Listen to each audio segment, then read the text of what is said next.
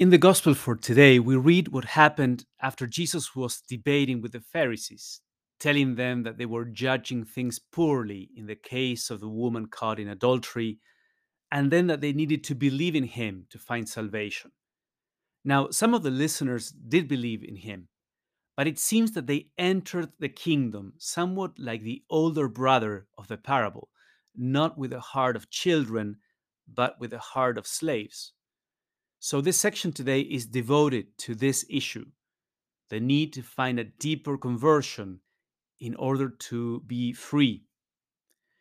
Now, the first type of slavery that Jesus came to free us from is the slavery to sin. But then, even when someone is not living in any open sin or state of rebellion, they can keep those rebellious tendencies in their hearts unchallenged even while doing the right things externally. And this seemed to be the case of Jesus' listeners. As soon as he confronted them with their intentions, they reacted angrily. They were not God's children, but slaves. That is, they lived in God's house reluctantly, but their spontaneous tendencies were not in agreement with the Father's heart. And Jesus explained that when someone has been purified of every evil tendency and they have achieved great closeness with the Father, they will want to stay close to God gladly and on their own initiative, not because they fear punishment or they are seeking some interest of their own.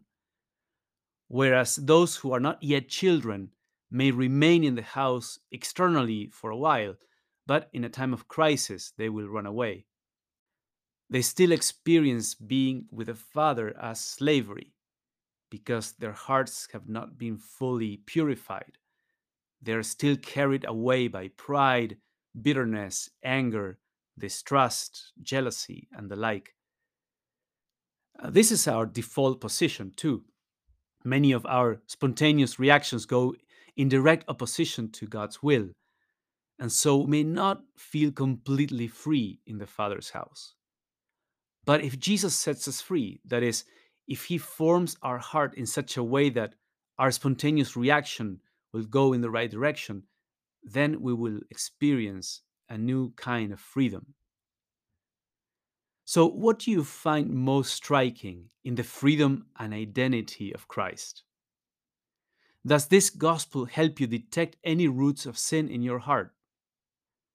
What is Jesus asking you to do so that you can live in greater freedom.